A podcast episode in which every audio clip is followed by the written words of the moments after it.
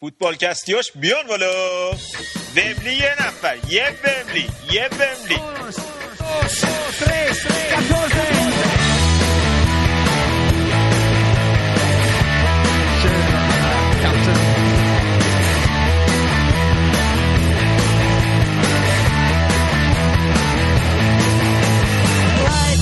شما دارید به دوازدهمین قسمت فوتبال کست گوش میدین. با من رضا. منم گودرزم.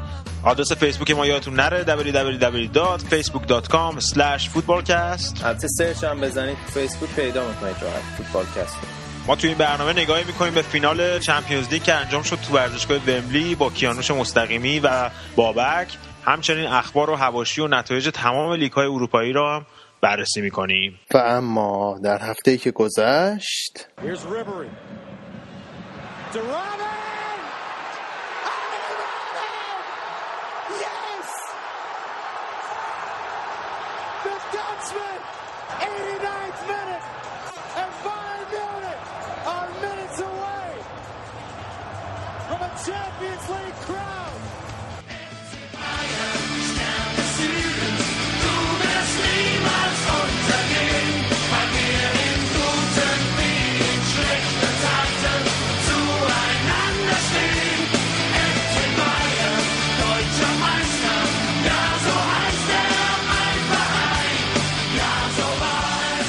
بازی فینال لیگ قهرمانان اروپا هم انجام شد. مهمترین بازی فصل فوتبال اروپا و همونجور که خیلی انتظار داشتم بایر مونیخ سزاوارانه این جام فتح کرد.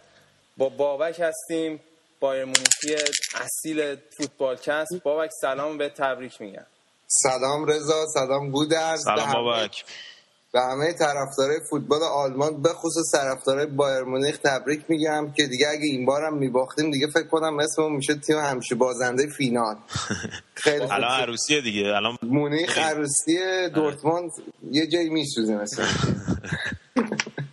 بابک بازی خیلی نزدیکی بود نسبت به بازی فینال سال قبل. دوتا تیم خیلی به هم نزدیک بودن و ما هم به شخصه انتظار نداشتم که بازی انقدر جذاب بشه و به نظرم یه نمایش خیلی خوب بود یه ویترین خیلی زیبا از فوتبال آلمان رو برای همه دنیا نشون دادن که چقدر فوتبالشون جذاب و دیدنیه.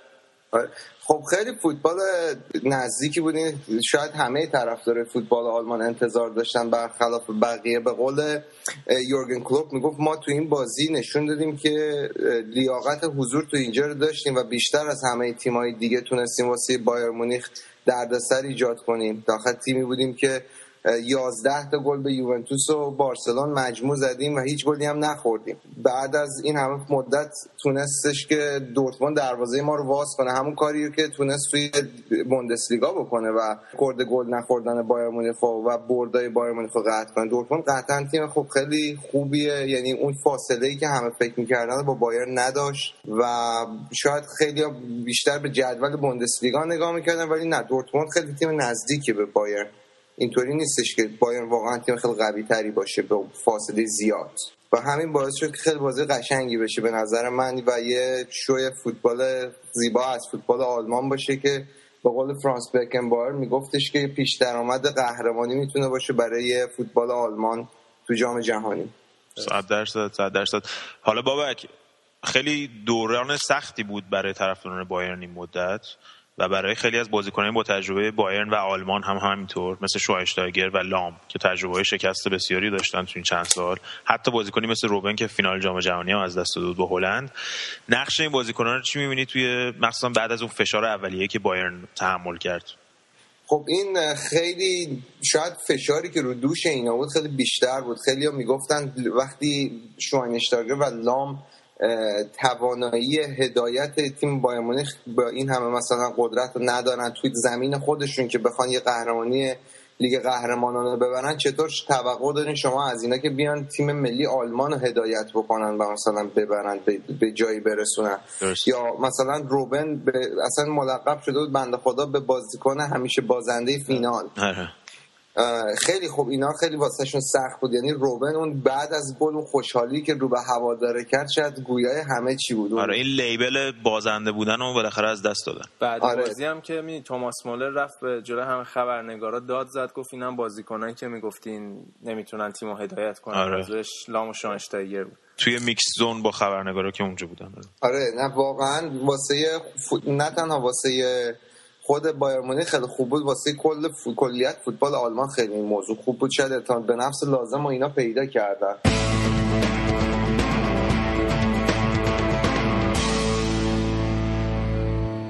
یکی از بچه مثل که مدالش رو گم کرده بود. آره ماریو منچیش بنده خدا از شدت خوشحالی.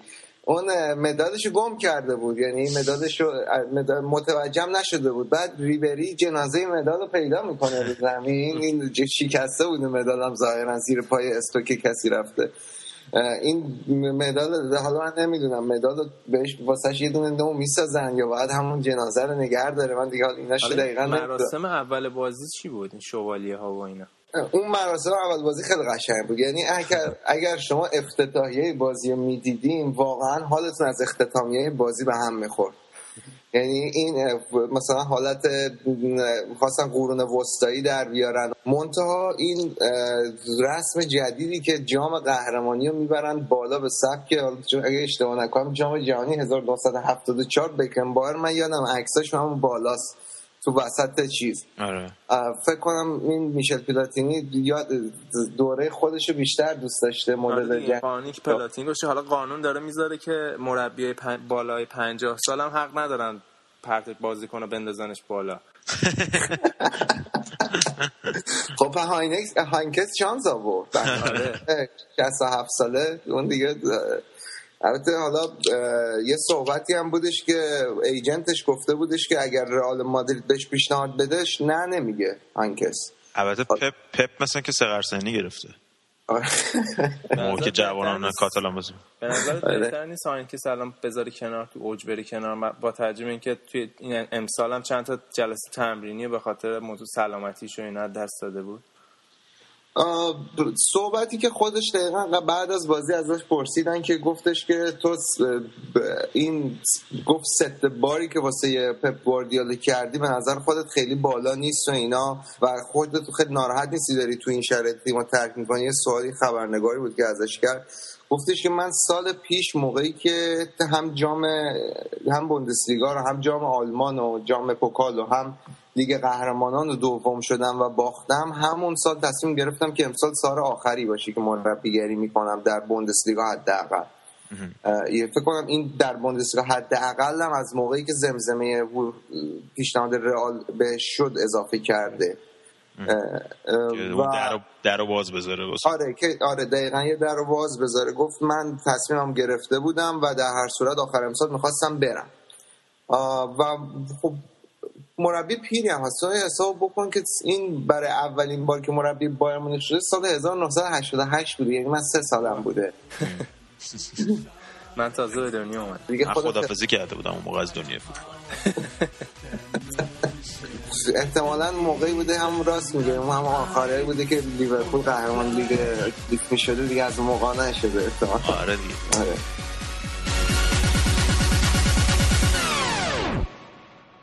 FC Bayern Style. FC Bayern Style.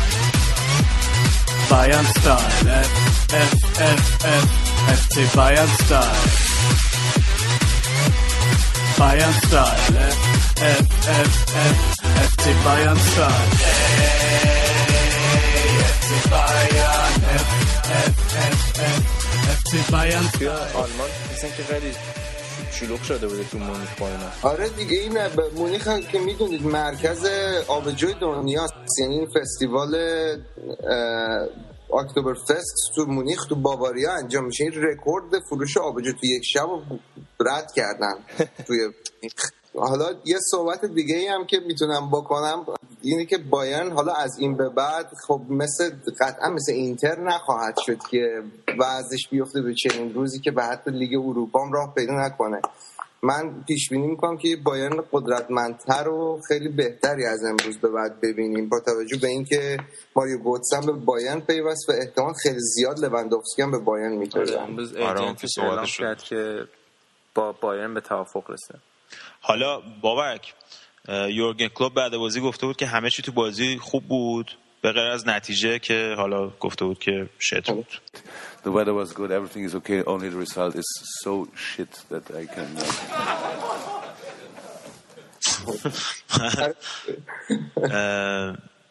یورگن کلوب کجا می‌بینی؟ آینده دورتموند. یورگن کلوپ آینده دورتموند یورگن کلوپ رویش مشخصه. دورتموند سال 2005 تا مرز ورشکستگی پیش رفت و از اون موقع به بعد و با خصوص با تفکرهای یورگن کلوپ هیچ وقت باشگاهی نیستش که بیاد حالا مثل بایرن یا افس هالیوودی خرج کنه پولاشو. یعنی بیشتر سعی می‌کنه سرمایه گذاری بکنه. خیلی هم نیاز دارن تیمشون رو قربال بکنن امسال. یعنی نه اینکه حالا قربال بکنن به این, به این منظور که بازی کنه.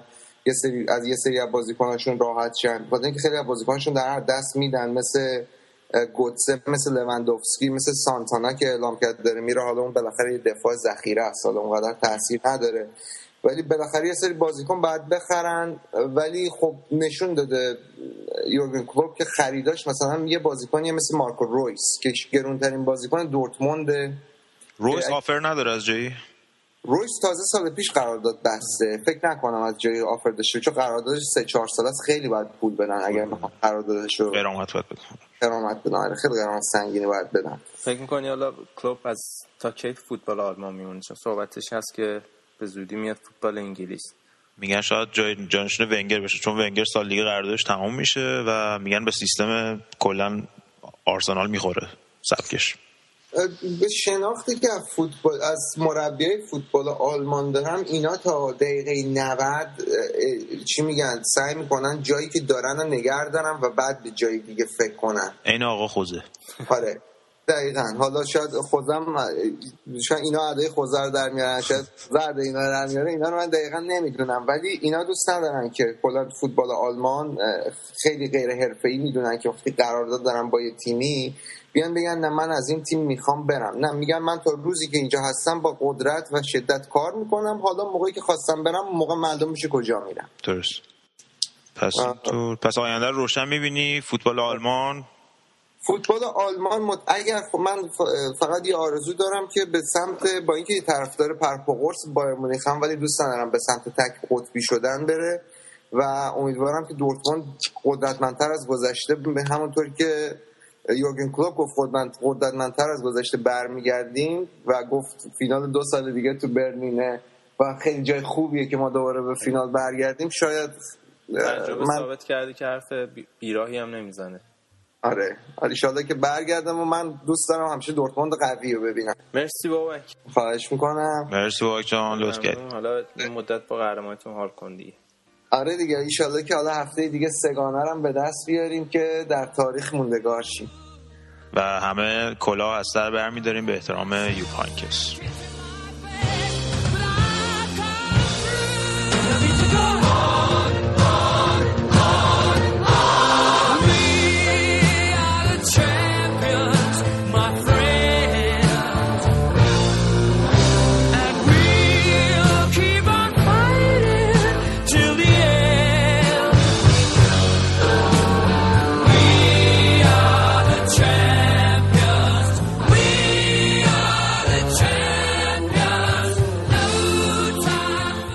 این برنامه هم مثل برنامه قبل برای تحلیل و آنالیز بازی در خدمت کیانوش هستیم. کیانوش دستیار افشین قطبی بوده و سابقه مربیگری در دسته اول و دوم لیگ سوئد رو داره. کیانوش سلام.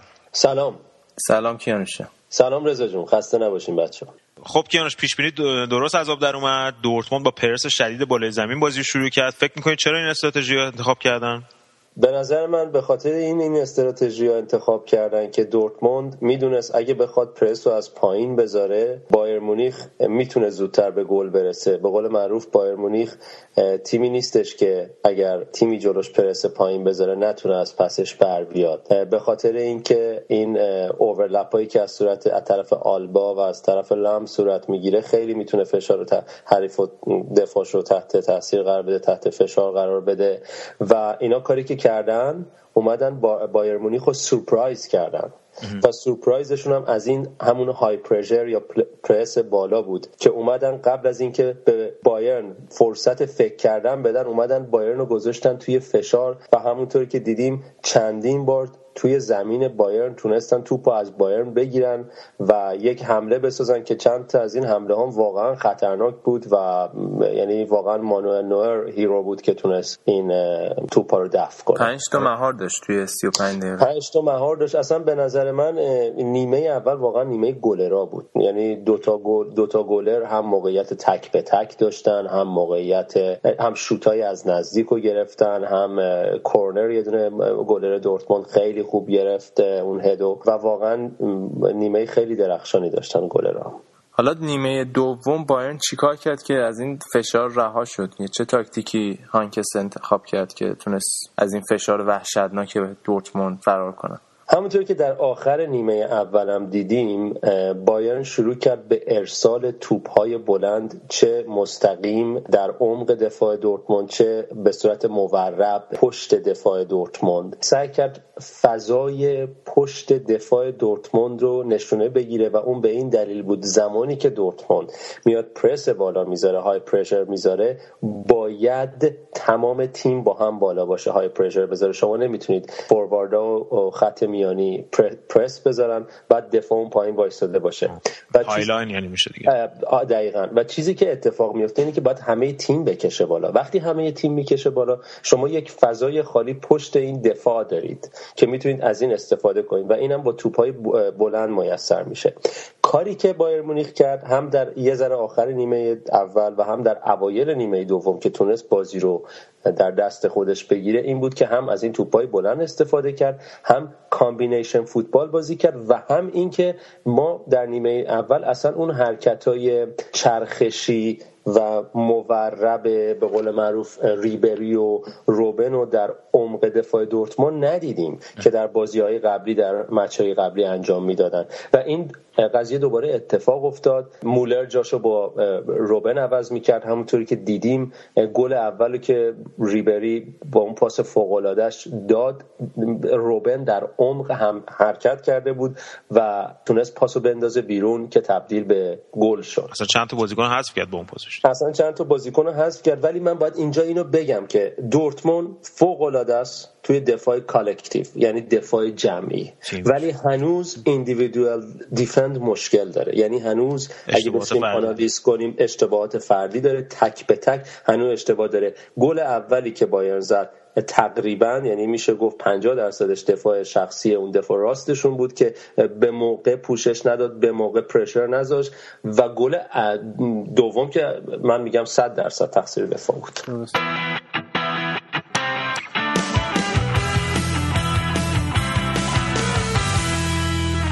یه جورایی قابل پیش بینی نبود که وقتی اینا از اول بازی این همه فشار سنگین می‌زنن آخر بازی از بدنی و فیزیکی کم میارن؟ چرا؟ به هر حال شما هر چقدر بدنسازیتون رو خوب انجام داده باشین و از نظر بدنی قوی باشین شما هرچی به پایان مسابقه نزدیک میشین وقتی بدن خسته تر میشه حالا هر چقدر از نظر بدنی آمادگی داشته باشین هر موقع بدن خسته میشه رو ذهن تاثیر می‌ذاره و concentrate پایین میاد. concentrate پایین میاد همون اشکالی که دیدیم پیش میاد دفاع اشتباه شخصی پیش میاد اینا. این صد درصد تاثیرگذار بود ولی به هر حال بایر مونیخ هم یه تاکتیکی واسه این کار داشت. چیز دیگه هم که خیلی جالب بود این بود که شما تو هر حمله می‌دیدید بایر مونیخ معمولا تقریبا همیشه آلابا و لام از جناهین نفوذ می‌کنن و اوورلپ می‌کنن. این اتفاق نیفتاد و اون به خاطر این بود که دورتموند هنوز های پرشر داشت و بایر مونیخ از ضد حمله های دورتموند میترسید. وقتی بایر حمله می‌کرد سه چهار بازیکن ماکسیموم تو چند تا صحنه شاید پنج تا بازیکن بیشتر نش که اونم تو یکی دو تا صحنه. بیشتر با چهار تا بازیکنش یعنی با مانزوکیچ و با مولر و ریبری و روبن حمله می‌کردن که با اون تغییر position ها خیلی خوب تونستن دفاع دورتموند رو تحت فشار قرار بدن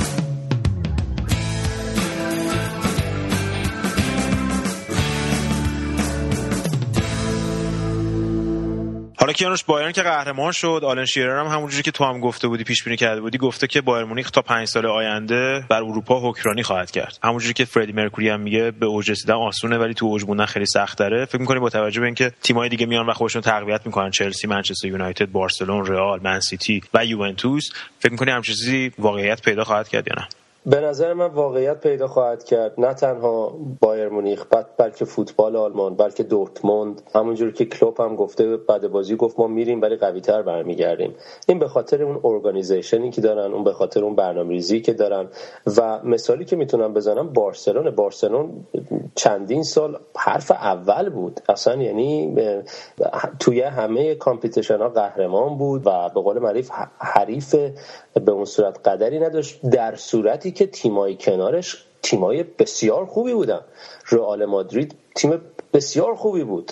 ولی می اومد رئال مادرید رو می‌برد منچستر یونایتد تیم خیلی خوبی بود. سیتی تیم بسیار پرمهره پرستاره ای بود. وقتی یک روح برندگی توی تیم میفته وقتی اون تزریق میشه به یه تیم از طریق مربی از طریق افکار مربی و اون انسجام بازیکنها و به خاطر اینکه این بازیکنها دارن توی تاپ ترین لول اروپا بازی می‌کنن اینا فوق العاده حرفه‌ای یعنی جوری نیستن که بیان و به قول معروف سیر بشن. و چیزی که الان اتفاق افتاده با اومدن پپ گواردیولا پپ گواردیولا یک روانشناس بزرگ و یک مربی بسیار عالیه که من فکر می‌کنم این روش رو می‌تونه نگه داره به خاطر اینکه چندین سال تو بارسا این روش رو نگه داشت. کارش سخت هست واسه اینکه دیگه همه کار رو به قول معروف هاینز کرد با بایر مونیخ. ولی به نظر من یک ادامه خوبه وقتی گواردیولا میاد. به اضافه اینکه ولی هیچ تیمی تا حالا دوبار پشت سر قهرمان نشده تو چمپیونز لیگ. نه و دلیلی هم نداره که حتما بایر مونیخ دوبار پشت سر هم قهرمان شه. ولی احتمالش هست که بشه. به خاطر اینکه همیشه یکی از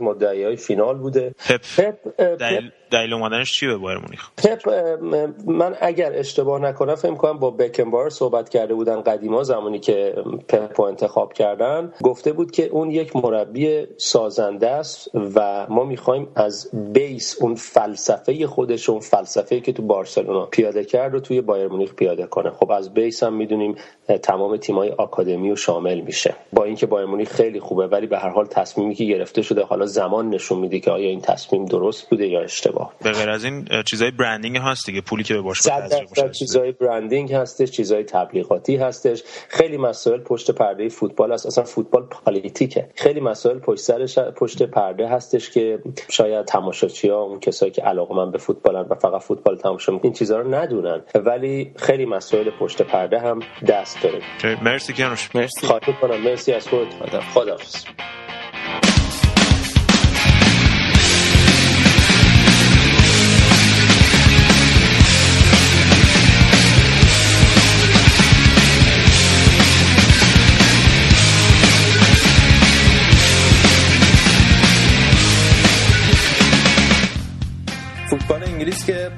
تموم شده. تو این بخش ما بیشتر خبرهای حاشیه‌ای رو مورد بررسی قرار میدیم. خبری که خیلی توی انگلیس سر صدا کرد تو هفته پیش خبر عیاشی بازیکنهای ساندرلند توی کازینو بوده. گودرز داستان چیه؟ داستان از این قراره که این دیکانیو داداشمون تریپای گشت ارشاد برداشته بود اول ولی کلا حالا انتقادش به جا بوده که می‌گفته این بازیکنای ساندرلند حرفه‌ای نیستن خیلی هم تیکه انداخته بود به مارتین اونیل که تیم اصلا آماده نیست از نظر بدنی و اینجور صحبت ها و این بازیکن‌ها بلد نیستن که زندگی حرفه‌ای داشته باشن و همش مشغول عیاشی هستن و مشروب می‌خورن و سر تمرین هنگوور میان و فلان و اینا. و گفته بود که برای پارتی مختلف و گفته بود که برای بازی تاتنهام ما می‌خوایم آماده باشیم و با تمام قوا می‌خوایم تو زمین باشیم و فلان اینا. فرداش حالا این قضیه اومد بیرون. آره بازیکنام کم نذاشتن. همون فردا این که این صحبت رو کرد عکساشون توی کازینوها در اومد که توی وان همون با پر پول و توی دستشویی دارن با پنجا فوندی ها آره با پول داشت خودش رو تمیز می‌کرد و یک گند کسافت کاری بود. و دیکانی هم تهدید کرده که همشون رو اخراج می‌کنه. بنظرت این کار می‌کنه؟ نمی‌تونه این کار بکنه. به خاطر اینکه اولا که هفته بازیکن چه باشگاهی میاد اون بازیکن رو بخره بعدش هفته بازیکن نمی‌تونی تو تیم عوض کنی. چون بعد هفته بازیکن جایگزین بیاری چه بازیکن شکایت کردن به اتحادیه بازیکن‌ها به خاطر اینکه دو هفته از حقوقشون کم کرده که بیشترین جریمه است که یه باشگاه می‌تونه یه بازیکن بکنه و همه هر هفتهشون رو دو, دو هفته حقوق جریمهشون کرده و اینا هم مثل که خیلی از این قضیه شاکی هم و رفتن به اتحادیهشون که اتحادیه بازیکن حرفه‌ایه شکایت کردن. و اینجوری هم که میگن مثل اینکه این اتحادیه از طرف بازیکنان رو گرفته. البته این همون اتحادیه که وقتی دیکانیو داور زد از دیکانیو خیلی حمایت کرد. اما خبر مهم بعدی تونی پیولیس بود مربی استوک که بعد از هفت سال از این تیم اخراج شد. گودرس برای چی اخراجش کردن؟ من نمی‌دونم واقعا گیر علکی میدم به بدبخت. هفت سال این تیم تو میانه جدول نگه داشته بود. خود استوک یه تیم خیلی قوی بود. تو خونه مخصوصا که هر کی می‌رفت اونجا میترسید. گیر دادن حالا به استایل فوتبالشون نوع فوتبالی که بازی می‌کنن که مثلا مستقیم بازی می‌کردن همشون. یه زمانم اون روی روری دلاپ اونجا بود که اود دستی مینداختن خود علیزاده خودمون بود. حالا این بدبخت امسال اومد چارلی آدم و اینا رو گرفت که نوع بازی رو یه ذره عوض بکنه ولی خب نتونست از اینا استفاده بکنه. درست حسابی توی تیم. و اینکه اینا خطر سقوط داشتن تا چند هفته پیش و اون باعث شد که یوی انتقادات ازش انتقادات ازش زیاد بشه. ولی خب آخر سال تیمو نگه داشت رو رده 13 ام 14 ام و هر سال هم همین 11 ام بودن تا 14 ام که یه ثبات خوبی داشته. واقعا استوک مثلا می‌خواد بره کجا؟ تیمای بالایشو نگاه کن که مثلا چه هستن. مثلا انتظار دارم در حد اورتون مثلا ظاهر بشه. آره ولی همچین پولی نداره. اصلا نه سابقه شو داره نه پولشو داره نه استادیومش در اون حدیه. ولی خب میگن که باید مواظب باشی که چه آرزویی می‌کنه دیگه. رضا جان مثل اینکه قراره مارک هیوز برگرده به لیگ برتر انگلیس. پس باید منتظر سرنوشت کیو پی آر برای استوک هم باشیم. آره دیگه بعد یکی بیان تیمو جمع کنه وسط فصل بعد.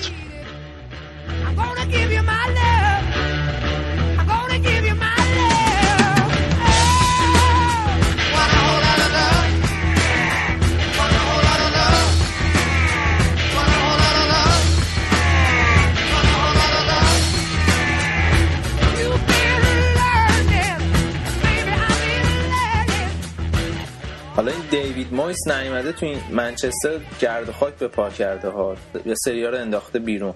آره دیگه حسابی خط نشون داره می‌کشه. دیوید مویس مایک فیلن رو اخراج کرد. اریک استیل هم اخراج کرد. مربی دروازه‌بان ها مایک فیلن که خودش بازیکن قدیمی منچستر بود و ده سال زیر نظر اریک فرگوسن داره کار می‌کنه. اریک استیل هم که مربی دروازه‌بان ها بود که با وندرسار و اینا کار می‌کرد.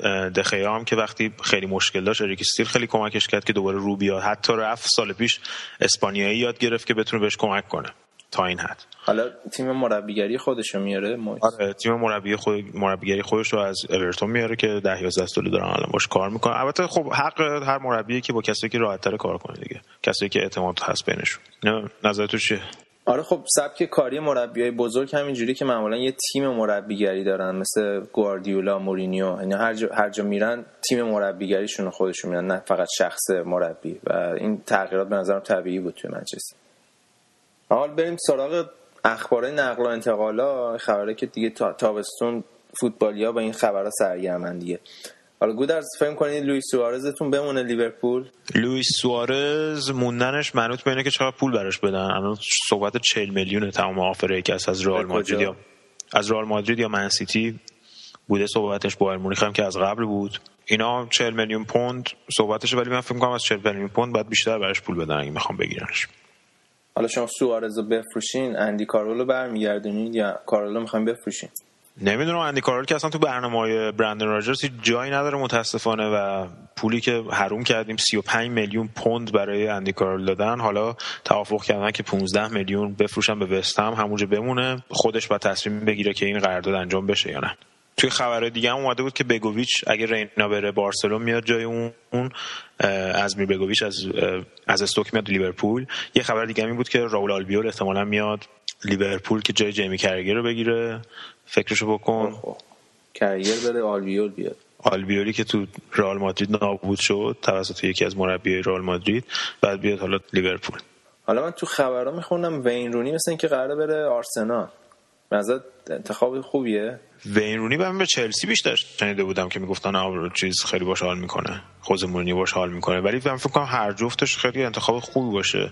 ولی تنها مشکلی که با آرسنال هستش اینه که آرسنال حد اکثر حقوقی که به بازیکنش میده هفته 90 هزار تاست. و این یه سیستم کمونیستی داره. باشگاه آرسنال که بیشتر از اون نمیده هیچ بازیکنی. و وین رونی الان تو منچستر هفته 220 هزار پوند می‌گیره.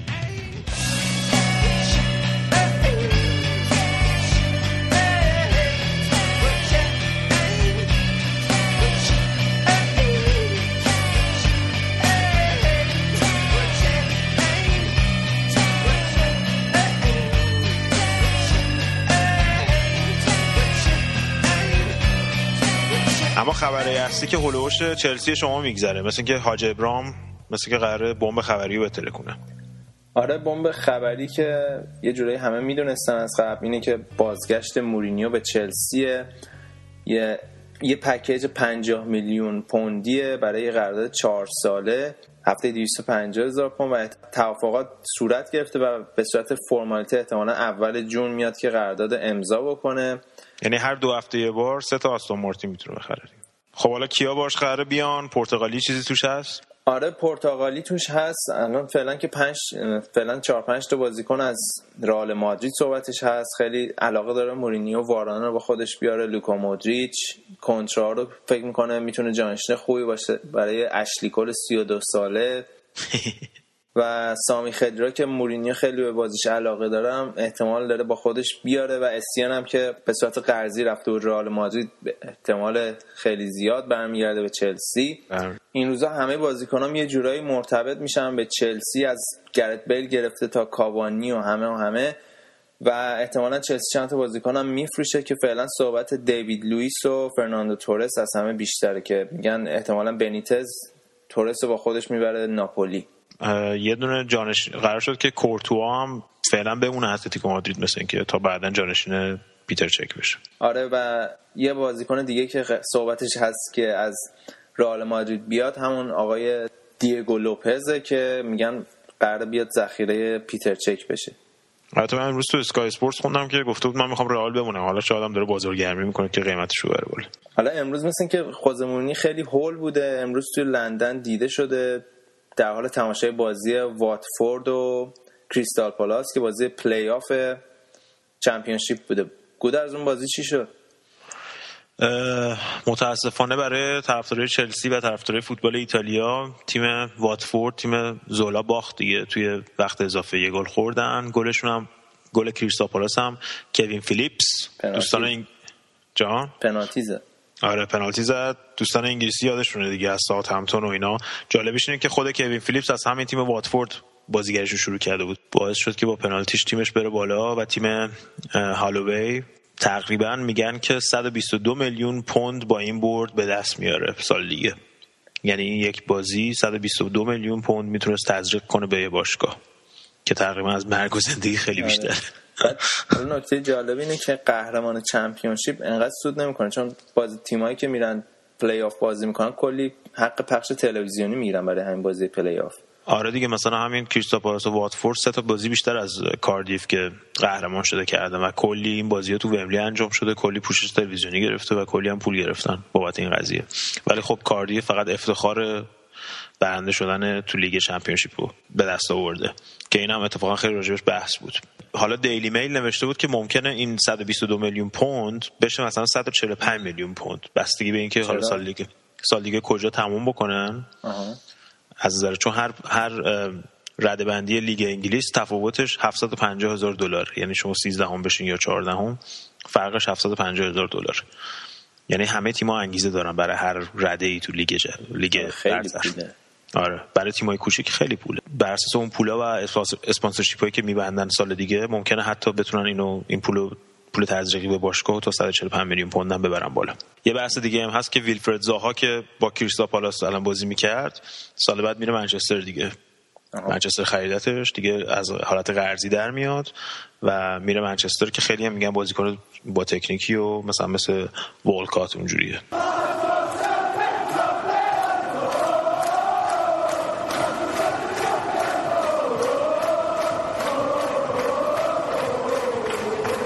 توی اسکاتلند هم فینال جام حذفی برگزار شد و تیم سلتیک تونست تیم هیبرنیان معروف به هیبز رو شکست بده و امسال دابل بکنن. مثل اینکه دیگه با رفتن رنجرز دیگه سلتیک داره اونجا یک کتازی می‌کنه دیگه. آره دیگه همون معادل فوتبال آلمان سال بعد دیگه. یه سال زودتر اونجا اتفاق افتاده. گلاسگو رنجرز که بدبخت از دست سه تازه بودن دست دو دو سه سالی طول می‌کشه تا برسن دست برتر لیگ برتر. حالا یه بحثی هم تو محافل ورزشی بود که باشگاه دارن رایزنی می‌کنن که این لیگ اسکاتلند هم مثل یعنی تیمای اسکاتلندی هم مثل تیمای ولزی بتونن بیان تو لیگ برتر شرکت کنن. ولی خب خیلی مخالف داره. به خاطر اینکه تیمای کوچیک‌تر خیلی sponsorship شون اینا از دست میدن. حالا ممکنه تو 4 5 سال آینده این اتفاق بیفته چون که حیات لیگ برتر اسکاتلند داره زیر سوال میره.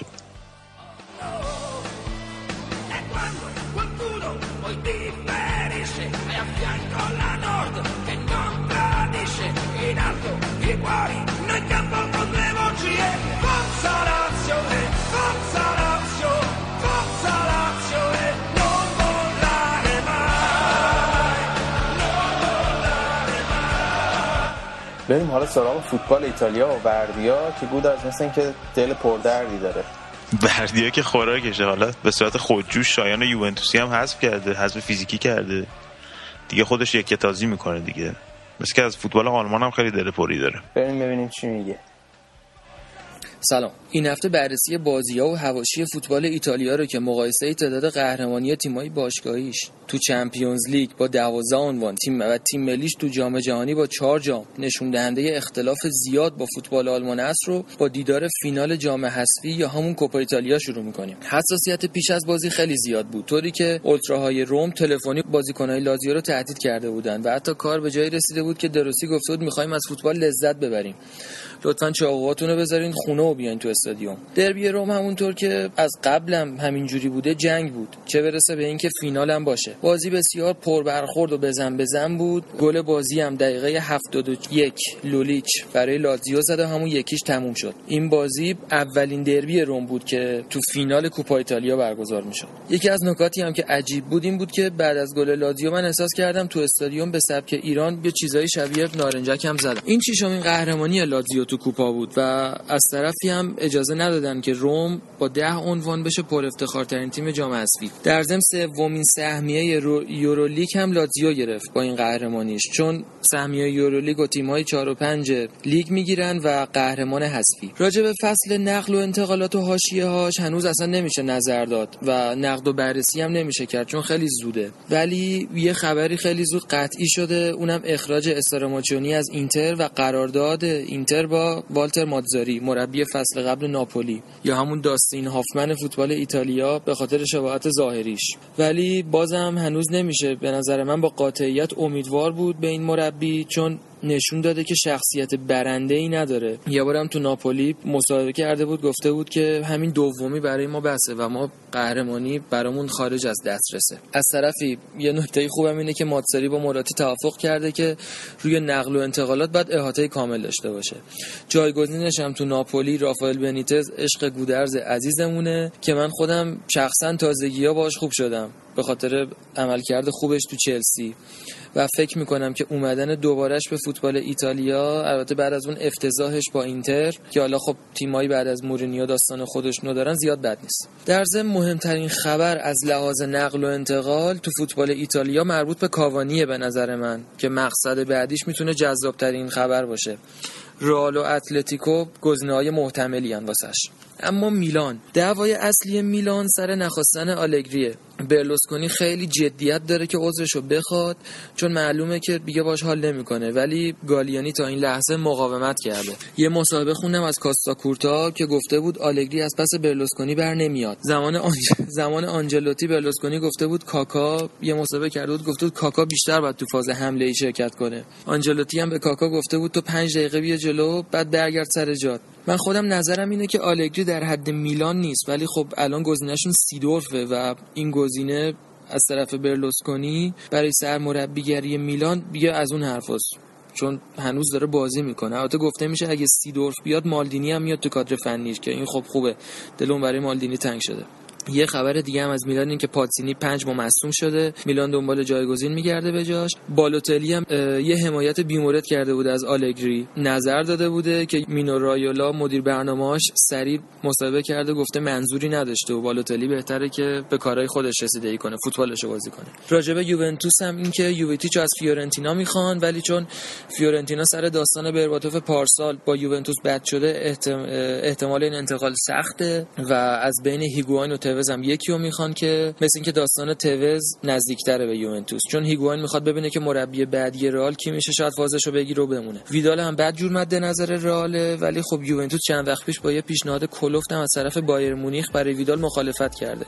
و داستان ویدال هم به نظر من داستان مشکلی و من احتمال میدم که تو یوونتوس بمونه.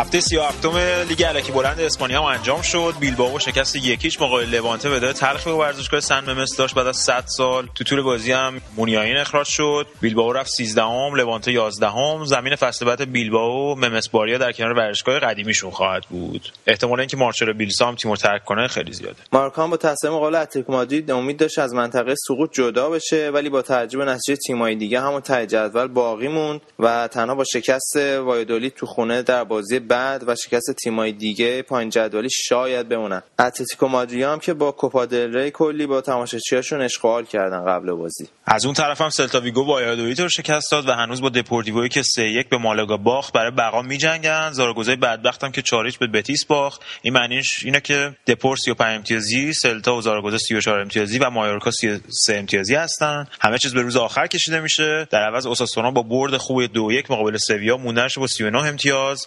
تضمین کرد. اما بالای جدول سوسییداد که دو هیچ عقب افتاده بود از رئال بازی رو دو دو کرد و دوباره عقب افتادن با گل خدیرا. ولی پریتو تونست بالاخره یه مساوی بگیره توی دقایق آخر بازی. ولی اونا مطمئنا از این نتیجه توی خونه راضی نیستن چون بیشتر بازی رئال تحت فشار بود و مخصوصا اینکه والنسیا هم با گل سولدادو تونست گرانادا رو بزنه و با دو امتیاز بیشتر بیاد رتبه چهارم جدول. حالا هفته بعد رقابت پایین جدول خیلی جالبه و رقابت چهارم پنجمی. هفته بعد کار سوسییداد خیلی مشکله چون باید در خونه دپوری که برای بقا میجنگه بازی کنه ولی والنسیا سرنوشتش دست خودشه و می‌تونه با برد خیالش از چهارمی و حضور در لیگ قهرمانان راحت کنه. اما تو داربی بارسلون هم بارسلونا دو هیچ از اسپانیول برد با گل‌های پدرو و الکسیس سانچز و هنوز شانس صد امتیازی شدن دارن. تو این بازی هم واکاستا دقیقه 81 از اسپانیول اخراج شد. Flor de fuego tiene paloma. Un temblor de primaveras, palomita. Un volcán corre en tus venas. Y mi sangre como brasa tiene paloma. خب رضا از شایعات لالیگا چه خبر کی اومده کی رفته قضیه چیه؟ مهمترین خبر شاید خبر نیمار باشه که رفت به بارسلونا یه بمب خبری بود. حالا به نظرت بیشتر ستاره است یا سیاره است که بزکش کردن به جای ستاره دارن غالب می‌کنن؟ گودرز تو این شکی نیست خیلی استعداد خوبیه خیلی استعداد نابیه. ولی با یه نکته هم در نظر گیریم برزیلیا این سالا یه ستاره نداشتن که جلوی مسی علمش کنن و به نظر من خیلی نیمار این سالا بزرگش کردن برای اینکه جلوی مسی قرارش بدن. بگن در حد و اندازه مسی پله کلید بود روش دیگه. آره پله خیلی دیگه بزرگش کرده ولی واقعا اونقدر ما ازش چیزی ندیدیم. من خودم بازیش نزدیک بازی برزیل آرژانتین رو نزدیک دیدم. هم بازی که مسی سه تا گل زد یعنی واقعا ام. اصلا تو بازی محو بود. یعنی آره. بازیکن بازیکنی نیست که اندازه تو حد اندازه مسی و رونالدو باشه. و حالا حالا ها خیلی کار داره که خودش رو ثابت کنه. مخصوصا به فوتبال اروپا که اصلا یه دنیای متفاوتی از فوتبال برزیل. آره اتفاقا منم بازی انگلیس برزیل دیدم همینجوری بود. اصلا انگار تو بازی نبود. هیچ نقش خاصی نداشت. هرز می‌رفت بس خودش میدوید در این برام بر آره خیلی چهره که به موهاش خیلی توجه داره به چهره خیلی تلویزیونی تبلیغاتی یعنی چی میگم؟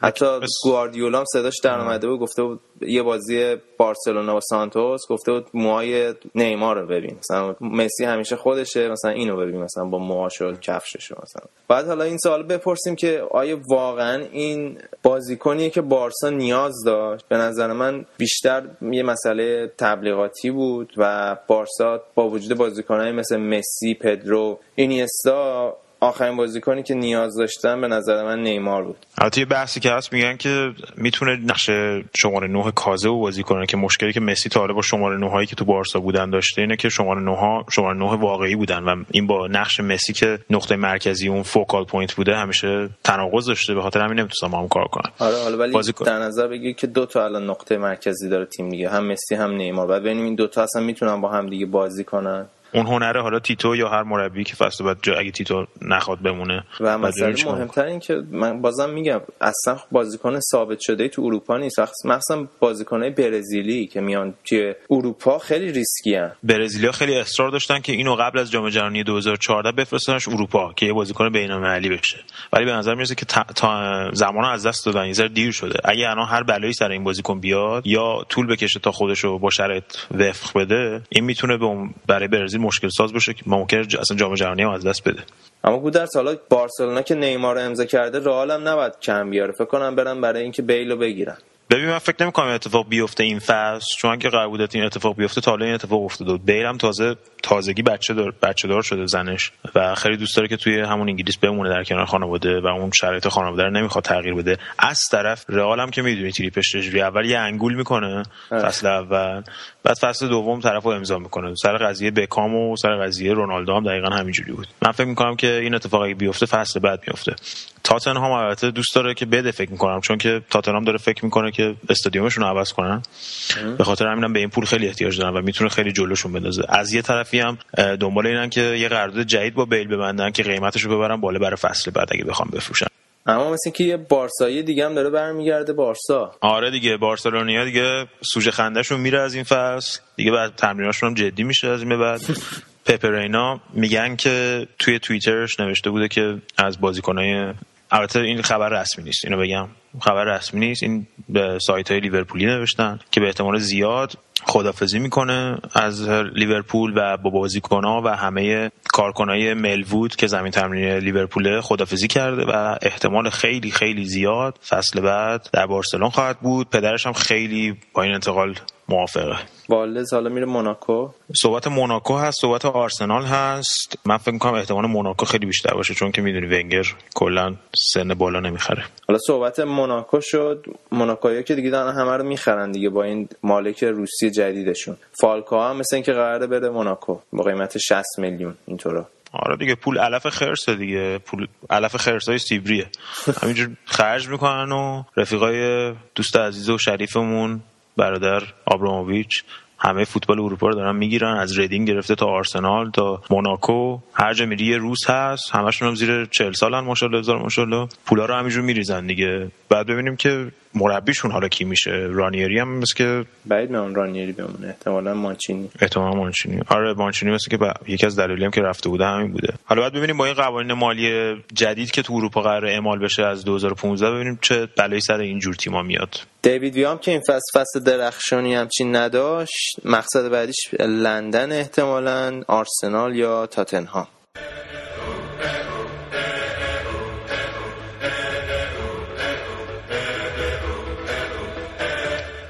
خب این آخرین برنامه بود. از فصل اول برنامه فوتبال کست. یه تشکر ویژه بکنیم از تمام مهمونایی که با ما بودن تو طول مدت این برنامه ها یه تشکرم از شما که به برنامه ما گوش دادین و با ما همراه بودین. ما در تعطیلات بین دو فصل برنامه به صورت هفتگی نخواهیم داشت و برنامه خواهیم داشت با موضوعات خاصتر. ما از طریق page فیسبوکمون با شما در ارتباطیم و شما رو مطلع می‌کنیم از برنامه های بعدی. صفحه فیسبوکی ما یادتون نره www.facebook.com footballcast. یه search فوتبالکست هم بدین صفحه ما میاد. تا فوتبالکست بعدی از تعطیلات بین دو فصل. لذت ببرین خوش بگذره بهتون و حال کنید بدنسازی بین دو فصل یادتون نره. کارهای روحی روانی حرکت درمانی انشالله به زودی میبینیمتون و در آخر همین آهنگ پامپه گروه بستیل که مثل فوتبالکست تازه کار هستن از طرف من و گودرز تقدیم به شمایی که در این فصل همراه ما بودین و ازمون حمایت کردین up and lost in all of our vices. In your poses,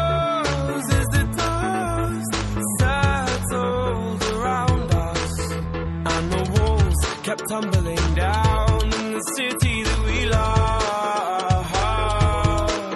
Great clouds roll over the hills, bringing darkness from above. But if you close your eyes,